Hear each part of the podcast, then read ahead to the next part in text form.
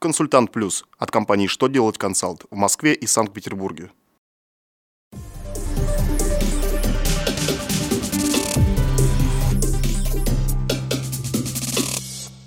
Добрый день! Вы смотрите новости на канале «Что делать ТВ» в студии Екатерина Ремезова.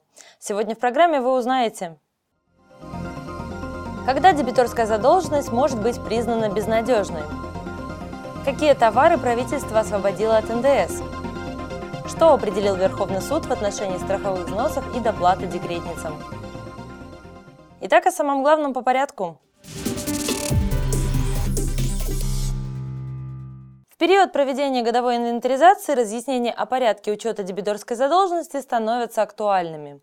В своем очередном письме Минфин разъяснил, если задолженность может быть сыскана в порядке исполнительного производства, то для целей налогообложения прибыли она признается безнадежной в двух случаях. При наличии постановления судебного пристава исполнителя об окончании исполнительного производства, либо в случае ликвидации организации должника. Датой признания задолженности безнадежной будет дата составления соответствующего документа, дата внесения записи в ЕГРЮЛ о ликвидации организации или дата постановления судебного пристава.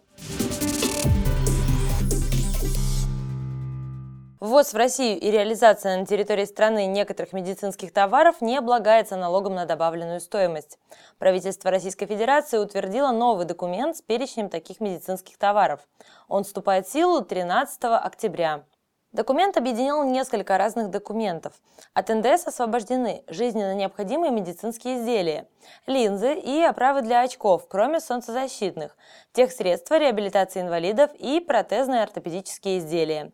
Среди них, к примеру, наборы для сердечно-сосудистой и абдоминальной хирургии, наборы травматологические, офтальмологические, стоматологические, гинекологические, урологические, нейрохирургические, а также аппараты ингаляционного наркоза, вентиляции легких, компенсации лечения кислородной недостаточности и другие. Всего 46 позиций.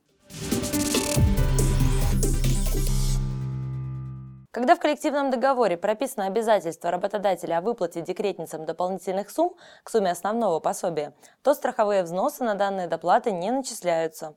Такое определение вынес Верховный суд Российской Федерации. А доводы такие. Эти суммы нельзя отнести к зарплате, так как, находясь в отпуске по беременности и родам, а также в отпуске по уходу за ребенком, сотрудницы не выполняют свои трудовые функции. Следовательно, прибавка к пособию не компенсация и не стимул, это социальная выплата. А с социальных выплат не производится дополнительных отчислений в фонды. Кроме того, если в компании доплатили до среднего заработка к выплатам по беременности и родам, то эту сумму можно списать в прибыльные расходы. На этом у меня на сегодня все. С вами была Екатерина Ремезова и до новых встреч!